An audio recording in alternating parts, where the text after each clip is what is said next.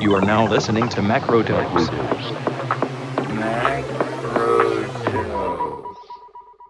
Hello and welcome to Macrodose, a podcast hosted by me, James Meadway, that brings you your weekly fix of everything economics in a quick 15 minute roundup. Each Wednesday morning, we bring you the key stories making the news and the analysis you need to make sense of them.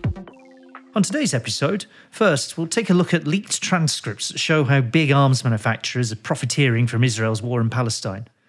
Second, and finally, we'll turn to some surprising figures out of the United States. Why is the American economy growing so much faster than Europe and the UK? Time for our first story this week how big arms manufacturers are profiting from war in the Middle East. An eye opening bit of investigative reporting from journalist Eli Clifton was published in The Guardian last week. Clifton has gotten hold of transcripts of earnings calls between various US arms manufacturers and the banks and financial institutions who invest in them.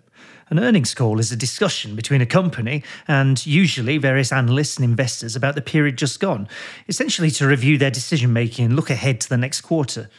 It's a chance for the bigger investors, the investment banks and hedge funds who move billions around the world, to interrogate management and form their own opinion about who's up and who's down. And at the moment, it's US arms manufacturers that are very much on the up. Take General Dynamics' reply to a question from an asset manager about their prospects, and I'm reading now from the published transcripts. I quote, you know, the Israel situation obviously is a terrible one, frankly, and one that's just evolving as we speak, responded Jason Aiken, the company's executive vice president of technologies and chief financial officer.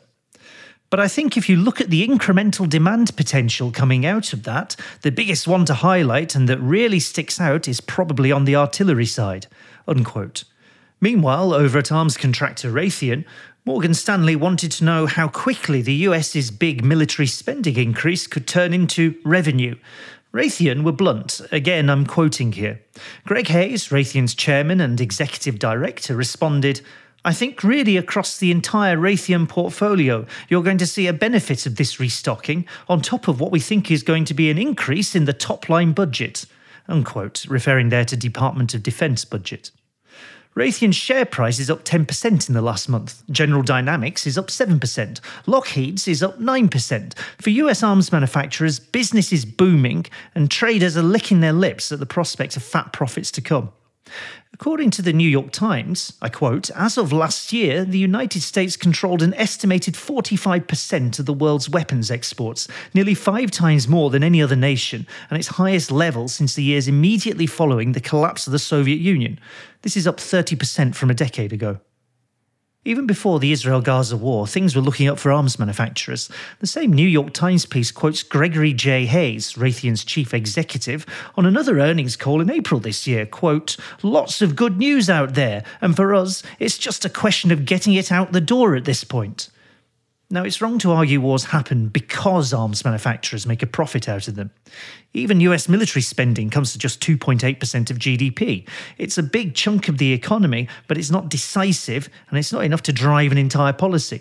But it certainly doesn't hurt the arms manufacturers that wars are becoming more common.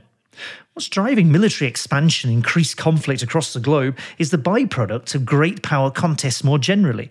The fact that since Donald Trump was president, the US has been aggressively attempting to cripple China's technological ambitions, and that in turn is tied to its expansion of military expenditure and increased willingness to supply weapons to close allies what was, before 2008, close to a unipolar world, with the US uniquely dominant economically, militarily, technologically, has given way over the last 15 years or more to a world in which Washington is increasingly alarmed by what the military think tanks there call its peer competitor in the East. Economic policy, as Biden's national security advisor, Jake Sullivan, spelled out in a striking speech back in April, is increasingly aligned with foreign policy and broader strategy. The result is a securitization of economic policy and whole economies, in which things like, for example, the development of advanced machine learning now requires a US government license on the grounds of national security and defense, as per the executive order on artificial intelligence Biden signed earlier this week. Over in the UK, this is the kind of thing Rachel Reeves is gesturing at with her talk of securonomics at her speech earlier in the year. And as we said before on this show, this isn't coming out of nowhere. Just as China had dramatic success with its research and investment efforts, reaching the cutting edge of advanced semiconductor manufacturing and the development of 5G, the US is attempting a similar focus on national priorities. Hence the rush to fund semiconductors and invest in decarbonisation. The US is expanding the reach of its global arms industry, with India and Indonesia now becoming valuable customers, squeezing out Russian and Chinese manufacturers. The point here isn't only commercial. With arms sales so tightly regulated by the US government, there is a direct, Washington led drive to integrate supposedly friendly countries into US defence systems. Long standing allies like Poland, directly bordering on Russia, have massively ramped up their own defence spending under the aegis of NATO. The result everywhere is a more unstable and militarised world, global military spending hit a real terms record of $2.24 trillion, that's 1.8 trillion pounds in 2022, up 3.7% from the previous year, according to the Stockholm International Peace Research Institute. It is expected to take another lurch upwards this year and then into the foreseeable future. If there's a quick lesson from these earnings calls, it's a very cynical one. If you want to make serious money in today's world, the quickest way is to profit from the crisis itself. Whether selling rice or tomatoes hit by climate change, natural gas when supplies are cut off across Europe, or, as in this case, weapons just as the world lurches into never ending conflicts. While your banks might be offering you the chance of ethical investment pots for your savings, the reality is that now is a really good time to be in oil and weapons, and until we can pull the systemic causes of these incentives out by the roots, we're going to see more and more capitalist profiteering from crisis and instability. On to our second story this week the United States' unexpectedly good growth figures. New figures released on Thursday last week showed that the US economy has grown by 4.9% over the last year, this news came as a surprise to the economic mainstream, putting the US economy well ahead of mostly pretty gloomy forecasts and far ahead of other developed economies. For context, the UK is currently stuttering along at 0.8% growth, and the Eurozone is even lower at 0.6%. In almost anyone's predictions, a nearly 5% upswing just isn't supposed to be happening right now. As regular listeners of this podcast will know, the US central bank, the Federal Reserve, has been jamming up interest rates over the last 18 months or so in the belief that making borrowing more expensive would reduce the amount of money washing around the system. This would, in turn, stop people spending so much, provoke unemployment, and, the Fed hoped, bring down inflation. We've covered this a number of times in Macrodose, but the basic story is that higher interest rates means less spending, less spending means more unemployment, more unemployment frightens workers into accepting lower pay, and lower paid workers, so the theory goes, means lower price rises. It's a pretty brutal logic, but this is basically what the world's central banks think they're doing when they start trying to put up interest rates. And, as we've covered numerous times before, it's also a very flawed logic, with the assumption being that inflation is coming mainly from excess demand in the economy and therefore ignoring the very obvious price shocks coming from, for example, Russia invading Ukraine or climate crises like droughts in Panama. Clearly, it's supply chain crises that are pushing up prices, and these have precisely nothing to do with how much workers are being paid. In any case, the key point for today's show is that these new growth figures from the US have once again undermined mainstream economic assumptions. Even with the highest interest rates in 16 years, the United States economy has defied expectations, not just avoiding recession, but demonstrating significant growth in the opposite direction. Business investment is up, wages are up, and unemployment has stayed low and stable at around 3.5% for around 18 months, which is far below the 5 and a bit percent it averaged in the 20 years up to the pandemic. By all the usual metrics, America is booming. The US hasn't had this sort of gross domestic product, that's GDP growth, since the late 1990s, barring the weird moment of opening up after the COVID lockdowns. So, as noted Gen X early 90s one hit wonders, four non blondes once asked, What's going on? One answer, provided by the Times in London, is that none other than Taylor Swift and Beyonce might just be boosting the US economy. The two pop stars have been touring the US and the globe in recent months, attracting crowds so vast they are helping to push up total US GDP, the Times writes, I quote, household spending in the world's largest economy leapt by 4% over the quarter, which analysts said was partly linked to fans of Swift and Beyonce booking hotels, dining out, and heading to bars in destinations on the artist's nationwide stadium tours. It's that household spending lift that helped push up economic growth overall. But this catchy headline misses out the obvious question who are these people who have all this money to spend? Most people in the US have seen their wages and salaries fall over the last few years as prices, especially for essentials, have surged. Behind what are now very positive headline figures, this is the primary reason why most Americans don't think the economy is working for them and don't credit Joe Biden's administration with much success, because, frankly, the economy may be making some people rich, but for most people it hasn't really been working. In reality, it's only been in the last few months of this year that wages have finally caught up with and overtaken price rises. Now, you might be thinking here, okay, but even if real household incomes have been falling in recent years, why are households now spending more? This economic growth must be coming from somewhere. And it's here we have to return, as we often do, to the pandemic, and in particular, the massive surge in household savings that lockdowns and benefits payments produced. Around 80% of the US economy is in services. So when lockdowns happened, closing those services, the economic impact was enormous. People couldn't spend money like they had before. And for many, their income was still being guaranteed, or at least part of it guaranteed, by the government. For those typically in white collar jobs able to work from home, lockdowns meant you were still earning money with almost nowhere to spend it. There are only so many Peloton home bicycles you can cycle on at any one time. At some point, you'd really just rather go to the cinema or, or take a holiday.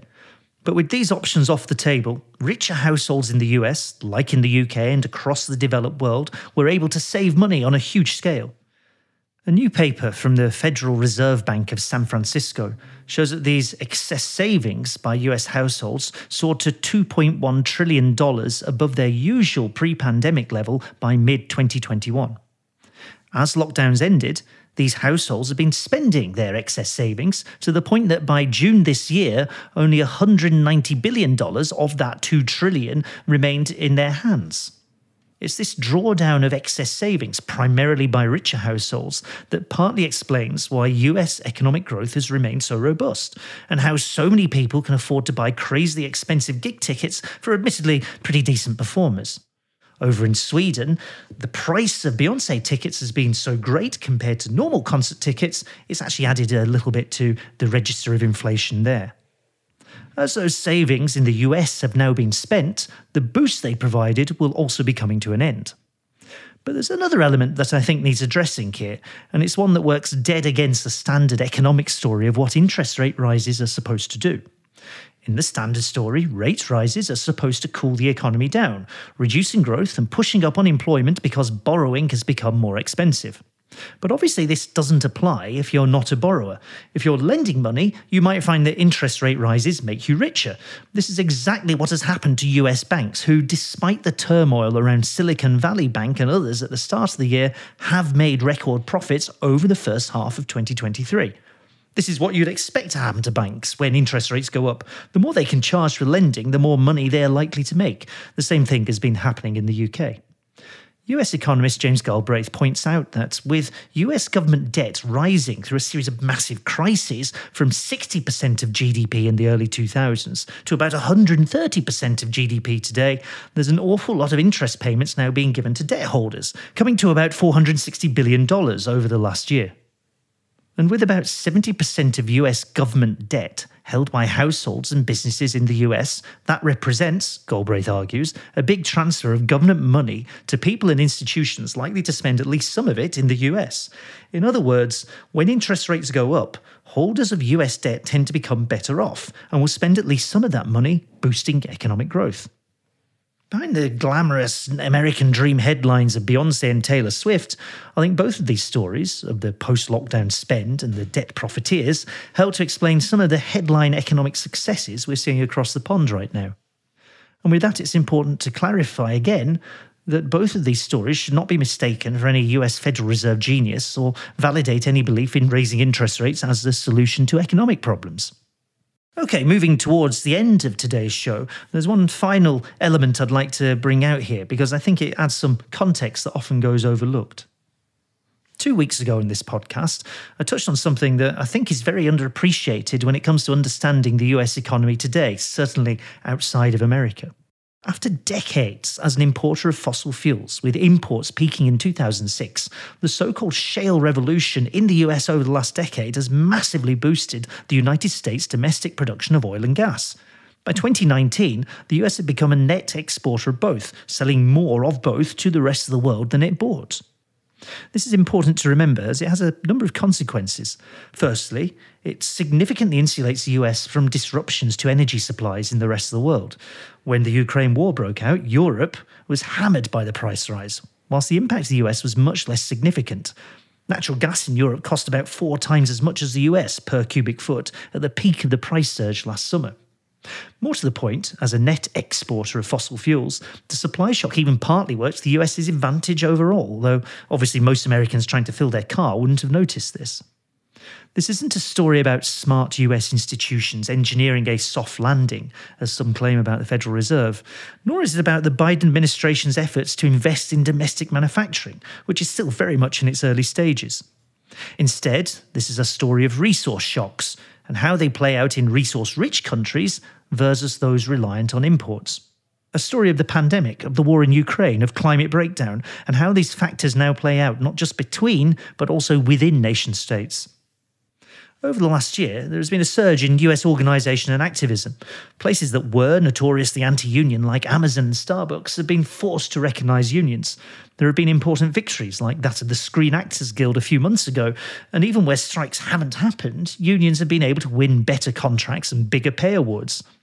The latest, as of this week, is the conclusion of a tentative deal with General Motors, the last of the Detroit Big Three motor manufacturers that have been facing the strike of the United Auto Workers. These union struggles are just one part of a fight over the distribution of wealth within a resource rich nation. And just as it's important to dig into the headline figures to work out why the US is growing, it's also important to ask who has that money. The US may have reshored fossil fuel production to insulate itself from the worst energy shocks, but with lockdown spending coming to an end and debt repayment building, this growing struggle over the distribution of wealth is only going to become more intense.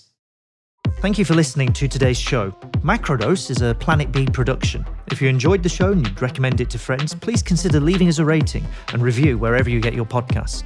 You can find all our episodes, including our bonus interview content, on our Patreon at patreon.com slash macrodose.